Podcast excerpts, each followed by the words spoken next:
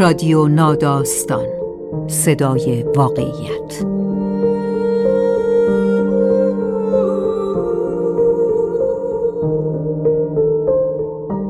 فصل دوم زندگی. راوی شاین دخت نجف زاده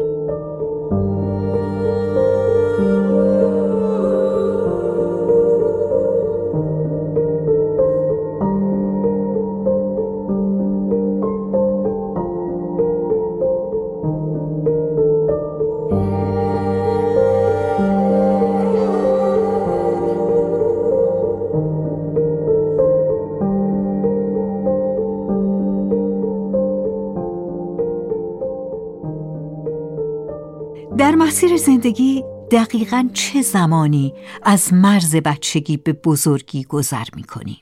کجا پایمان از این طرف خط رد می شود؟ اصلا مرز مشخصی وجود دارد یا سایه روشن است؟ ته این سایه روشن کجاست؟ همه آدم ها متوجه این گذر می شوند؟ دوری از بچگی در زندگی چه معنایی دارد؟ بعضی روانشناسان تصویر بهشت را استعاره ای از دوران بچگی آدم می دانند. دوره ای که هر روز زندگی را نو می بینی. کوچکترین چیزها شگفت زدت می کنند. به زندگی یک نواخت عادت نکرده ای و هنوز چیزها تکراری نشدند. مثل آدم هایی که هنوز از هر چیز ریز و درشتی شگفت زده می شوند و بخش بزرگی از کودک درونشان را زنده نگه داشتند و مشغول مراقبت از آن هستند. در متنی که میشنوید آناهیتا قزوینی زاده درباره همین موضوع نوشته از مواجهه دوبارهش با کودکی در زندگی حرفه‌ای و دوران فیلمسازیش از بچههایی که بازیگر فیلمهایش بودند و یک باره انگار در جاده ناگزیر زندگی در چشم به هم زدنی بزرگ شدند بچه وقتی بچه بود نمی‌دانست که بچه است نوشته آناهیتا قزوینی زاده با صدای خزر معصومی جایی بین 25 دسامبر 2014 و دهم ژانویه 2015 اتفاق افتاد. همیشه فکر می کردم تدریجی تر رخ می دهد. اما تجربهش مثل یک بلوغ یک شبه بود. فقط چند روز کوتاه و بعد همه چیز به هم ریخت. شاید چند روز هم نه. شاید واقعا یک شب. همان لحظه کوتاهی که از خواب پریدم. و به جای اینکه با آرامش و بیخیالی دوباره بالشم را به بغل بکشم همه استراب و ترس دنیا ریخت توی بدنم. به خوابیدن روی کاناپه کوچک سفید رنگ خانه لیلی و شراد عادت داشتم. در این دو ساله هر وقت سفر می رفتن من می آمدم پیش دلتا گربهشان می ماندم. اما این بار یک از خواب پریدم و همه چیز به طرز هولناکی غریب بود. دستگاه های پخش تصویر و صدا روشن مانده بودند. خطوط دیجیتال سبز روی سیاهی هایشان آزارم داد. موبایلم کنار گوشم بود و مجاورت سرم با دستگاهی که انگار از جهان دیگری پایین افتاده بود غمگینم کرد. ماسکای سفید رنگی که از صورتهای لیلی و شراد قالب گرفته شده بودند و کنار هم به دیوار آویخته بودند به شدت مضطربم کردند. سرم را بلند کردم. کلیدها و بطری خالی روی پیشخان آشپزخانه تپش قلبم را بالاتر بردند و رژه گربه سیاه رنگ روی سطح چوبی میز حال و روزم را بدتر کرد. طبق عادت ترس از تاریکیم چراغی را روشن گذاشته بودم. نور موضعیش افتاده بود روی چاقوهای بزرگی که به آهن ربایی روی دیوار آشپزخانه چسبیده بودند. دلم لرزید. تهمانده غذاها در دو قابلمه بزرگ روی گاز، تهمانده غذای خشک گربه در سینی آبی رنگ گوشه آشپزخانه، تنه ریش ریش درخت نخل که می‌شد از لای کرکره ها دید، عکس یک فیلمساز خندان روی یک مجله سینمایی، دیویدی های آموزش یوگا و فیلم های آمریکایی، لکه های تیره موزها که در سبدی فلزی کنار لیموهای خشک افتاده بودند، دستهایم که میلرزیدند و نمی‌دانستند چه کار کنند، پاهای سردم، کوسن زبر نارنجی، لیوانهای خالی، لیوانهای نیمه پر. دنیا عجب جای هولناکی است و من تا به حال نمی‌دانستم. لوکرشیا مارتل فیلمساز آرژانتینی که فیلم زن بی سر را ساخته در مصاحبه ای گفته که فکر می کند زاویه دید دوربین باید به نقطه نگاه یک بچه نزدیک باشد. پشت ویزور که می رود می خواهد تصویر را از نگاه یک کودک بیخیال بسازد که مدهوش جاذبه های ساده می شود و با بحت و کیف اشیاء و حرکات جالب را می بلد. به جای بزرگسال مقتصدی که چیزهای مهم و مفید را نشان می کند، دوربین باید مثل نگاه یک بچه بتواند از قید و بند مقتضیات درام رها بشود. من هم دوست دارم که یک روز دوربینم چشمهای یک بچه یا چشمهای یک گربه باشد. شاید حتی گاهی وقتها چشمهای گربه الگوی سینمایی بهتری به دستم می دهند. گربه یک موجود سینماتیک است. حرکت را به خاطر حرکت دنبال می کند. نگاه کردن و جذب شدن آنیش دلیلی بیشتر از حرکت و اشیاء نمی خواهد. هر بار که لیلی و شراد از من می‌خواستند به دلتا غذا بدهم با اشتیاق قبول می کردم. چه تمرینی بهتر از نگاه کردن به یک گربه؟ گردن و پلکایم را با حرکات تند سر و چشمهای دلتا تکان می‌دادم و سعی می کردم گربه شوم. گربه ای که با کنجکاوی نگاه می کند. بچه ای که با آرامش و اشتیاق ناب اشیا را دریافت می کند. اما حالا همه شوق و آرامش یک و از بین رفت. همه اشیا مولد تنش پیش از یک فاجعه بودند و گربه موجودی دور و درک ناشدنی. یک لحظه فهمیدم که روی دیگر لذت بیدلیل ترس بیدلیل است. روی دیگر آرامشی که فکر می کردم درونم استوار شده، حول و حراسی است که همانقدر اصیل و قوی است. همین حالا که می نویسم پشت بعضی کلمه ها توی جوهر خودکار ترس یک فاجعه از لابلای فراموشی و لذت نوشتن می‌زند بیرون. طبق قواعد روانکاوی غربی من باید از نوعی اختلال استراب رنج ببرم که زندگی در سرمایهداری آمریکایی برای بسیاری پیش می آورد. شاید هم قاطی شده با کمی افسردگی و وسواس فکری که افکار بد را تشدید می کند. اما طبق روایت ادبی که از زندگیم دارم فکر کنم اتفاق دیگری افتاده. ساده و ترسناک. بچه دیگر بچه نیست. All my troubles seem so far away. Now it looks as though they're here to stay. Oh, I believe in yesterday.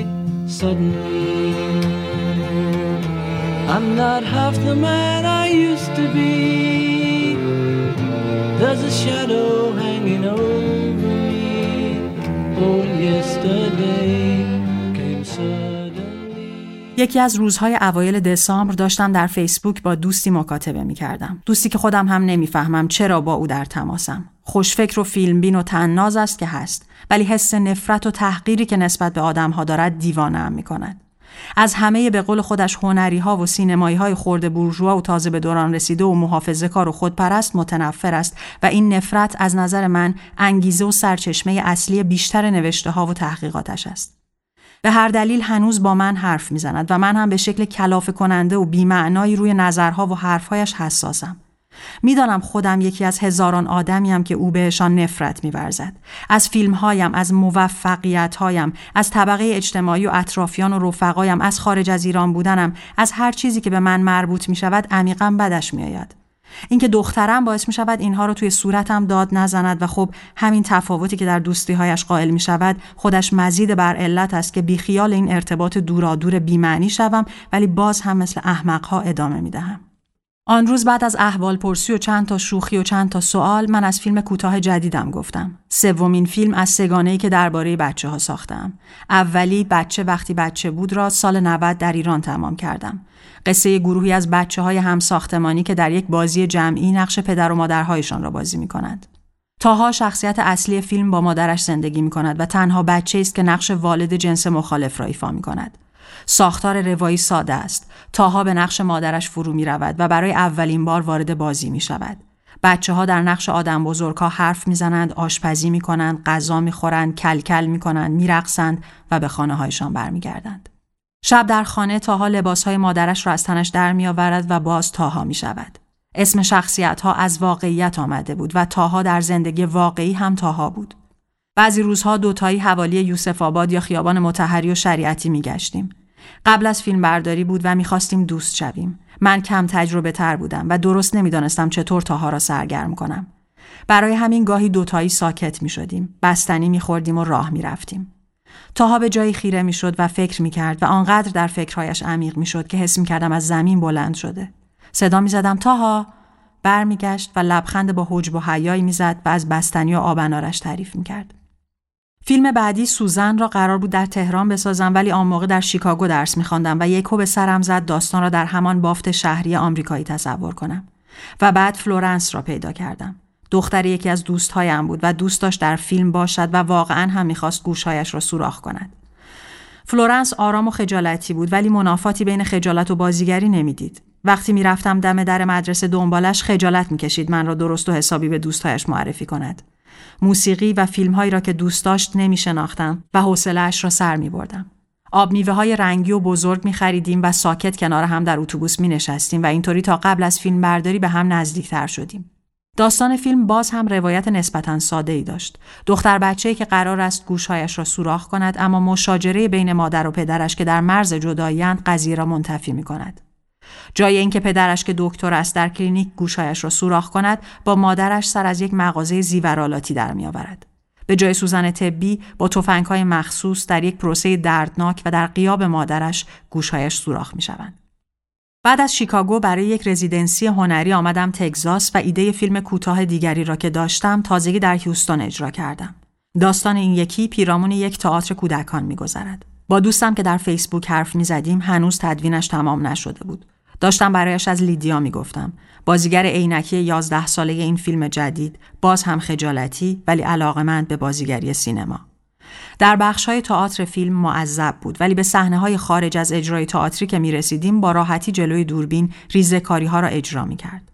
قبل از فیلم برداری بعضی روزها می آمد به استودیوی کار من و عینکش را روی صورتش شفت می کرد و گوشه چشمی یادداشتهایی را که روی دیوار چسبانده بودم می خاند. منتقد سرسخت محصولات دیزنی بود و یک روز از انیمیشن فروزن خانش فمینیستی جالبی ارائه داد. وسط این توصیفات بودم که دوستم بدون هیچ واکنشی فقط پرسید واسه چی اینقدر راجبت بچه ها و تینیجرها فیلم می‌سازی؟ اگر یکی دو سال پیش بود می توانستم فوری به این سوال جواب بدهم. از تأثیری که از سینمای کانون گرفتم از داستانهای شخصی دوران کودکی که پرشدت ترین خاطره های زندگیم هستند از لذتی که از پروسه کار با کودکان می‌برم از فاصله که در جریان کار از بچه ها می‌گیرم به خاطر سن و دغدغه های متفاوتمان و باعث می شود کار از یک رئالیسم تصنعی به یک طبیعت گرایی پیچیده تر برسد و از علاقه هم به نمایش درگیری کودکان با مفهوم بزرگسالی قبل از بزرگ شدن. ولی هیچ کدام از این حرفها را نزدم. می‌دانستم یا متهم به خودشیفتگیم می کند یا منابع الهامم را سطحی و بیارزش می داند یا به هر حال به یک نحوی مخالفت می کند و میفهماند که از نظر او پشت این علاقه هم به نمایش کودکی یک چیز مسئله دار و تصنعی هست. شاید حساسیتم به واکنش احتمالیش با شک و تردید شخصی هم تشدید می شد. از پس ذهنم رد می شد که نکند دارم کودکانگی را با یک سانتیمانتالیزم آبکی ستایش می کنم. نکند از سیمای کودک در سینمای هنری اروپا و ایران تأثیر سطحی گرفتم نکند این کودکی اصلا تصویری از بیدردی من به عنوان یک بزرگسال کم دغدغه از لحاظ سیاسی و اجتماعی باشد آنقدر این یک سوالش به نظرم تعنه آمیز و درگیر کننده آمد و آنقدر غرق پیچیدگی و بیجوابیش شده بودم که کلم داشت سوت می‌کشید. خسته شدم و فقط توانستم به مسخره بگویم ساختم دیگه بچگی کردم. و یک لحظه جوابم خودم را قافل گیر کرد. شاید بخشی از کششم به ساخت این فیلم ها این بود که با بچه ها بچگی کنم. شاید خصلت جادویی سینماست که می‌تواند کودکیت را در خودش حفظ کند. نکند این فیلم ها بزرگ شدنم را به تعویق انداختند و من موقع ساختنشان واقعا بچه بودم.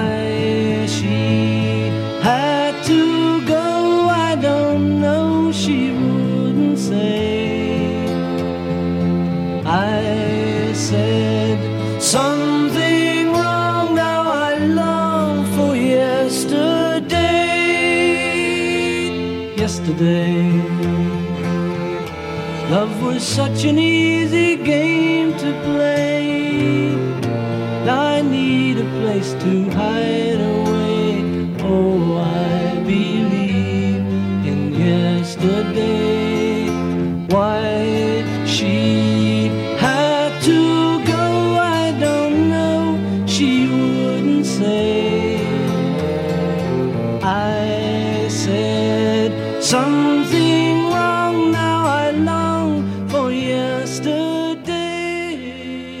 12 دسامبر 2014 طرف های ساعت 9 و 30 دقیقه صبح با زنگ موبایل از خواب میپرم.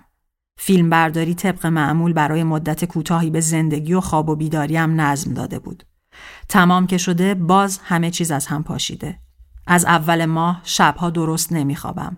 دیر بیدار می‌شوم. زندگیم شده آش شعله قلمکاری که پیش از این هم بود. با چشمهای نیمه باز گوشی را بر می دارم. صدای نسبتا کلفت و مردانه می گوید سلامان آهیتا تاهام. یک لحظه گلویم می گیرد. صدای تاهای بچه وقتی بچه بود را بعد از حدود پنج سال می شنوم. یکهو از زندگی معلق و تعریف ناپذیرم در این ناکجا آباد جنوب آمریکا پرت می شوم به گذشته ای مبهم اما پرشدت در تهران. منطق حضورم واژگون می شود. دوازده می شود بیست و یک. دسامبر می شود آذر. لیدیا، وینس، براندون، سای، کایلا و جینجر بازیگرهای این فیلم آخری می شوند تاها، سمین، نیایش، حمید رضا، علی و طلوع فیلم قدیمی. خواب بودی؟ صدای بالغ تاها این را می‌پرسد. همه سعیم را می کنم که با شور و خوشی صحبت کنم. دورا دور با خانوادهش در تماس بودم و می‌دانستم مدتی رفته بود مشهد. می‌گوید برگشت تهران در هنرستان کامپیوتر می‌خواند و قرار است امتحان فوق دیپلم بدهد. از حال و روز من می‌پرسد و صدای مادرش از آن پشت سلام میرساند. گفتگویمان پر از سکوت ها و خنده های کوتاه معذب است. قطع که می کند به وایبر مسج میفرستد که آنایتا جون معلوم خیلی سرت شلوغه صدات خسته است موفق باشی جواب می دهم که نه من تازه بیدار شدم واسه اونه خیلی خوشحال شدم صداتو شنیدم جواب میفرستد که به یارو میگن در رو ببند بیرون سرده میگه فرض کن در رو بستم بیرون گرم میشه صدای مردانه تاها انگار امتداد ظاهر زنانه فلورنس است که یکی از همان روزها در فیسبوک دیدم بعد از چند ماه صفحه‌ام را باز کردم که در بازی پخش کردن عکس های پشت صحنه فیلم جدیدم شریک شوم. با پدر و مادرهای بازیگران کودک دوست می شوم. یکی یکی روی صورت های کوچک بچه ها کلیک می کنم و خانواده ها را ضمیمه تصاویر می کنم. لابلای سرک کشیدن به گوشه و کنار صفحه های مختلف چشمم خورد به تصویر دختری که چتری پرپشتی پیشانی بلندش را پوشانده و قدش از مادرش بالاتر زده. فلورنس سوزن در همین یک سال و نیم ظاهر و زندگیش کلی عوض شده. شنیده بودم که از شیکاگو رفتند ایتالیا و شاید دیگر بر نگردد آمریکا. فلورنس و خواهر دوقلویش اونا با مادرشان کیارا زندگی می کنند. کیارا بچه ها را قبل از 20 سالگی به دنیا آورده و حالا در عکس ها شبیه سه خواهر همقد و قواره شدند. زیر یک عکس یکی از دوستهایشان کامنت گذاشته که Magic babies are grown up it kills me و یک نفر دیگر هم اضافه کرده Stop feeding them واقعی بودن تاها و فلورنس دلم را می شکند. آنها شخصیت نیستند و روی پرده زندگی نمی کنند. در یک دنیای سه بعدی غذا خوردند، قد کشیدند و دیگر بچه نیستند. Love was such an easy game to play. I need a place to hide away. Oh, I believe in yesterday. Mm.